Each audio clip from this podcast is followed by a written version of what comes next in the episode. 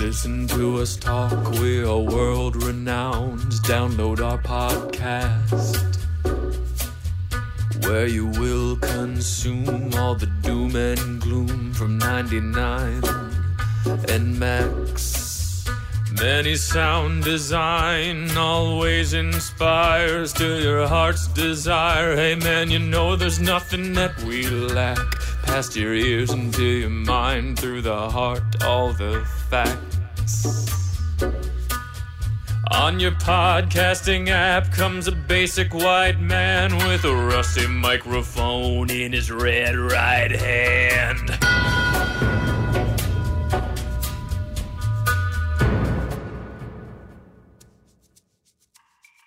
Hey, unfuckers. It's your boy Max. Before we dig into today's episode, I wanted to fill you in on what's going on with the full unfuckings.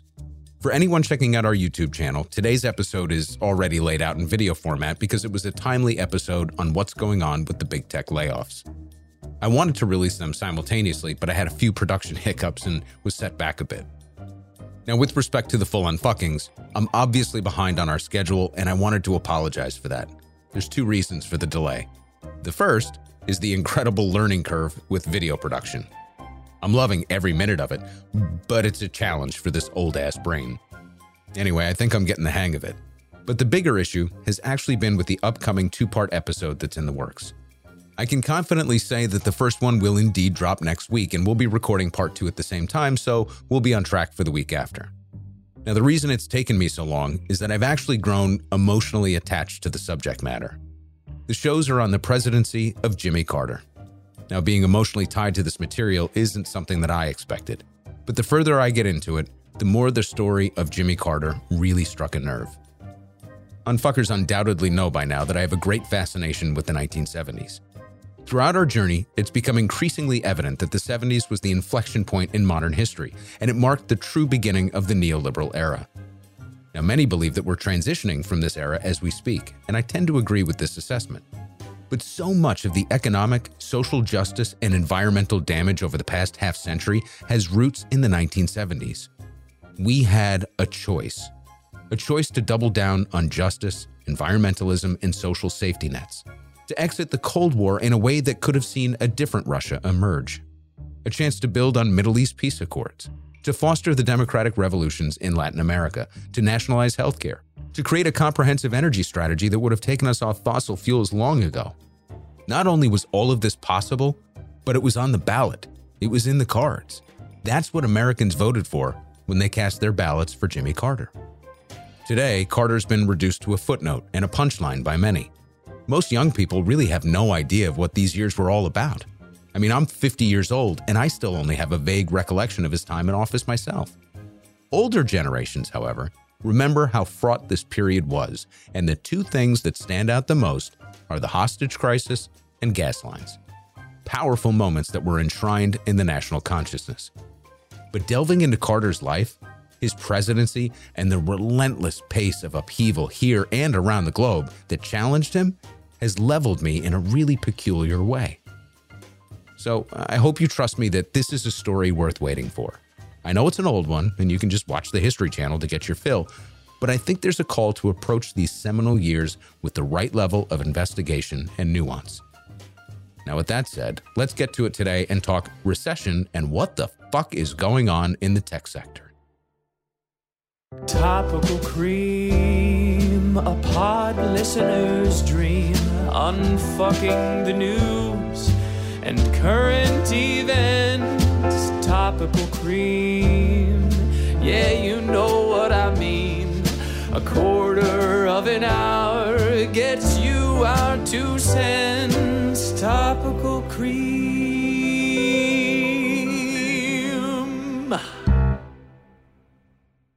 Are we in a recession or not? What's the deal? Mixed messages on the economy here at home. Wall Street received good news on Thursday, the GDP beating expectations, but it comes as we hear about layoffs, especially at tech companies. With so many factors at play, from central banks hiking rates to extreme weather events, the energy crisis, and the war in Ukraine, it's complicated to say the least. So, is a recession looming in 2023? Economists say it's too early to tell if we are technically in a global economic slowdown but it will certainly feel like it. Is the tech bubble bursting again? The layoffs in big tech, which started in 2022, left many wondering if this is just the tip of the iceberg. Spotify, IBM, HP, Cisco, Zillow, Meta, Salesforce, Microsoft, Amazon, Twitter, Alphabet, Twilio, Snap, Shopify, BlackRock, Goldman Sachs, Morgan Stanley, Citigroup, Coinbase, and Stripe. These firms and more are laying people off like you read about, and their investor relations departments are working overtime to sell recession fears to the business channels. But remember that the dire warnings from economic elites about an economic downturn never really materialized in 2022 even despite the Federal Reserve's best efforts to drag down the economy and trigger an unemployment crisis.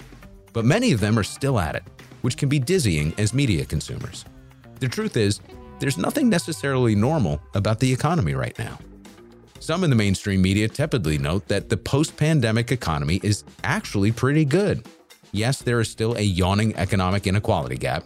Jeff Bezos is still so rich that a Dutch port almost dismantled part of a historic bridge to fit his super yacht. The Biden administration is doing its level best to tell the world that the economy is humming right along. But leading figures from two sectors of the economy are doing that chicken little thing and warning of a looming economic catastrophe. So let's dig in.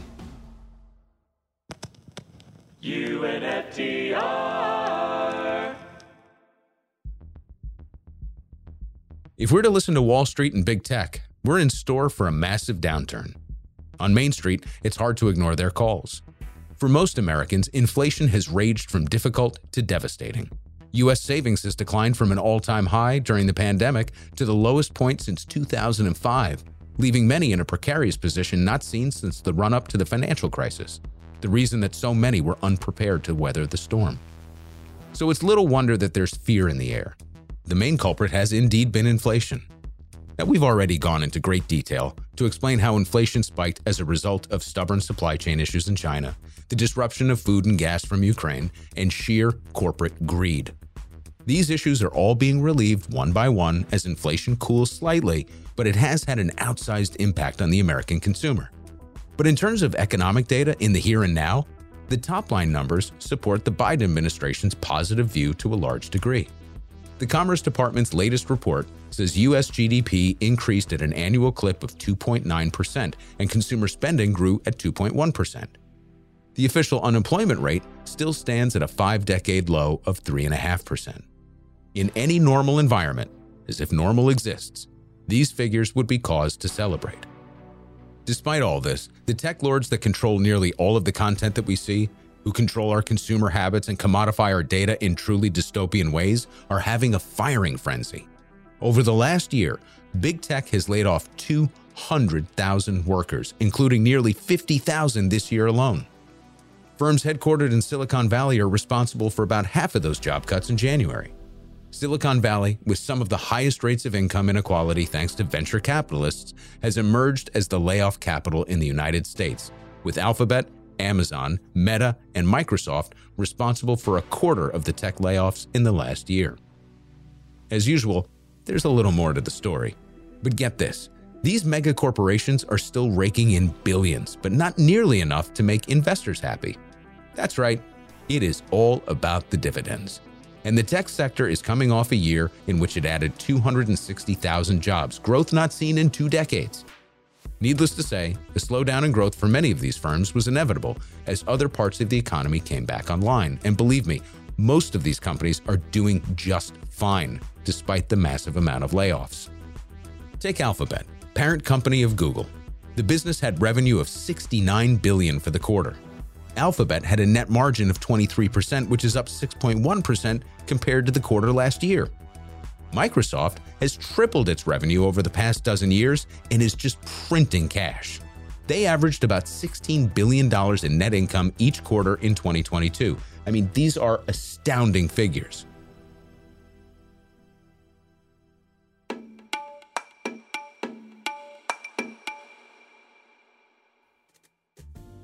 Over on Wall Street, it's the same story. Bank of America, JP Morgan, and Morgan Stanley each had phenomenal quarters. Goldman Sachs and Wells Fargo, not so much. But most of the declines on Wall Street related to a slowdown in mergers and acquisitions. The groups with the strongest wealth management divisions absolutely crushed it. And so, what does this mean? Well, If your core business is just investment banking, like Goldman Sachs, then things aren't as great because the Fed increased interest rates, which makes debt financing pretty tricky. But if you just manage the wealth of the 1% as your primary model, you're doing great because the 1% is still sitting on a preposterous amount of wealth. All right, so what the fuck is going on? GDP is okay, the official unemployment number remains at historic lows, and inflation, really price gouging, but don't tell the corporate media that, is slowly declining. But it's still hurting the average American. Yet the wealthiest companies in the world, many of them monopolies, are shedding their workforce. Now, before you shrug at the loss of thousands of seemingly high paying positions, consider a couple of things. Most of those now without work represent the millennial and Gen Z generations, groups that haven't quite experienced the crushing feeling of mass layoffs. Others are foreign workers holding visas that allow them to temporarily work for a U.S. corporation, and they have a limited amount of time to find a new job after being laid off. And as always, this is not just a story about one uber wealthy sector. It's central to our ongoing discussion of modern capitalism, defined by a never ending pursuit of higher quarterly profits all thanks to an economy that's been completely captured by shareholders. So let's talk about timing.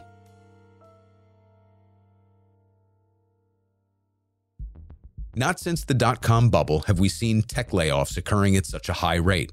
For the most part, these companies have not only thrived, but they've amassed immense power. In 2020 alone, Meta, Amazon, Microsoft, and Alphabet spent nearly $60 million combined in lobbying, one year after coming under scrutiny during congressional antitrust hearings. Oh, interesting timing. And you can't tell the story of the Silicon Valley boon without talking about the venture capitalists, which rained down money on the Bay Area. With interest rates at all time lows, there was cheap money to be had, and big tech just gobbled it all up. This quote from a Times article sums it up perfectly. Quote, the whole tech industry of the last 15 years was built by cheap money, end quote. Now recall the early days of the pandemic. With everything transitioning to the internet, school, dinner orders, groceries, doctor's visits, happy hours, literally anything that you can think of. Tech bet big on an all digital future, which maybe made sense for a brief moment as you were sipping IPAs over your Zoom call. So they went on a hiring spree. Again, here's a passage from the Times. Quote, for a stretch of the pandemic, tech companies couldn't hire fast enough talent wars broke out in Silicon Valley, with firms vying for software engineers, often lavishing extravagant perks on their new and would be hires. As profits soared, executives acted as if the party would never end. End quote. And it really was a party. Amazon, for example, announced 108 billion in sales for the quarter ending March 31st, 2021. They weren't the only ones though. With the sector booming, tech propped up the stock market while other industries treaded water everyone wanted to get into the action. More companies in Silicon Valley went public in 2020, amid the early days of the pandemic, than in all of 2019. But of course, every party comes to an end.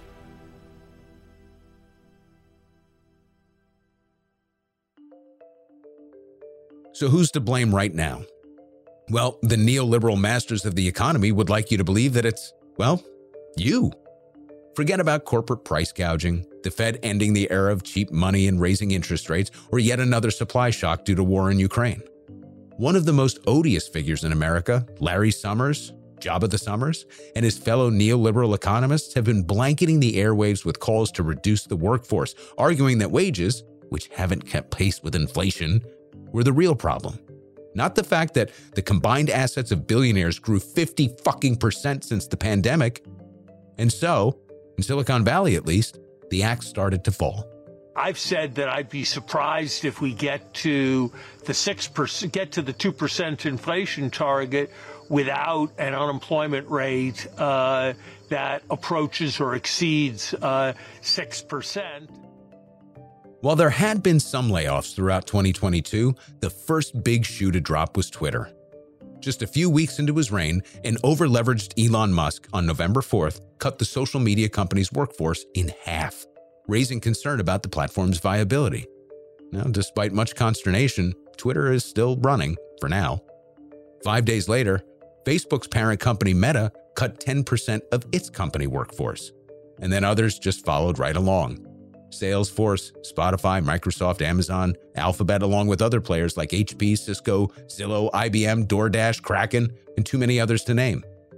Elon opened the door, and the others came pouring through under the cover of his madness.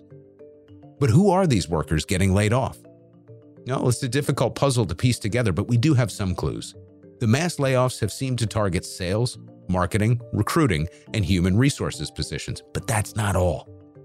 Remember the response from major corporations throughout the US following the police murders of George Floyd and Breonna Taylor and the whole Black Lives Matter movement? Remember that?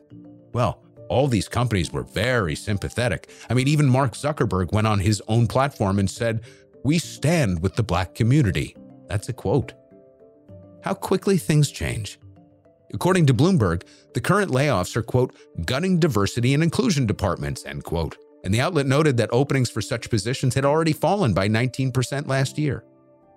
These layoffs have also exposed the faux culture big tech firms sold to an obsequious corporate media about the need to drive creativity and make work feel less like work. Now, as layoffs mount, axed workers are being painfully transparent about how much it sucks to be fired while you're sitting in your living room all alone, or learning their fate when failing to access company accounts. So much for the cult of company culture. Meanwhile, cities like San Francisco are left to pick up the pieces. Remember earlier when we mentioned that the Bay Area headquartered firms were responsible for 25,000 tech layoffs in January? Well, even San Francisco Mayor London Breed acknowledged that the city's private sector needs to diversify. In a city already among the leaders in inequality, Breed said that remote work, among other factors, caused a massive budget deficit. And the recent wave of job cuts, that's not going to help.